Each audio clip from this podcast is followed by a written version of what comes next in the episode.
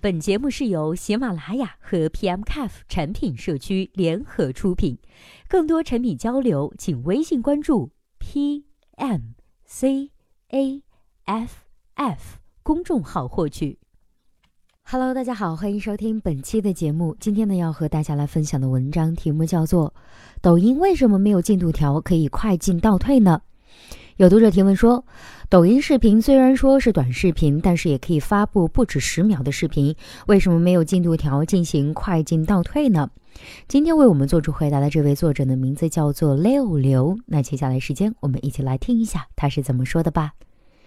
一，从功能分析，前进或后退的目的是什么？A.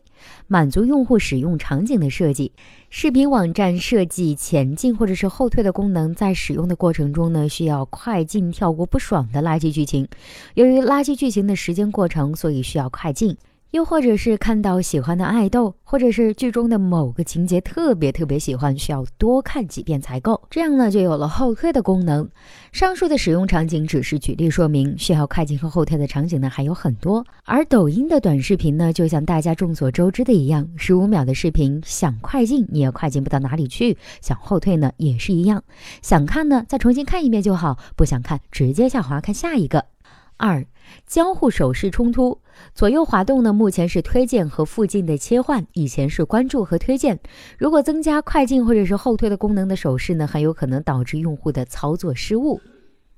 三，UI 方面，抖音采用的是沉浸式视频体验设计，和快手的表格或者是瀑布流不一样的是，希望每一个视频内容都是精致内容，使 UGC 和 PGC 内容得到有效的传播，增加更多的按钮，不利于沉浸式体验界面的简洁精致感。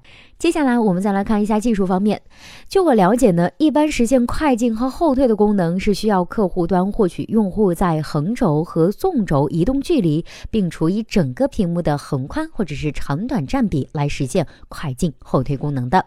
由于抖音是竖屏播放，不考虑交互手势的冲突，用户横向滑动后呢，并不能准确的找到自己想看的那几秒的内容。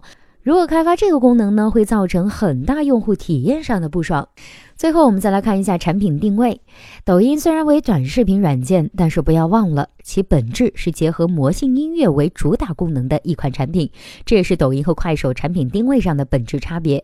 若有了快进或者是后退这样的功能，魔性的音乐听不到了，就无法达到更好的传播效应。好了，以上就是本期节目的全部内容。希望本期节目能够对您有所帮助。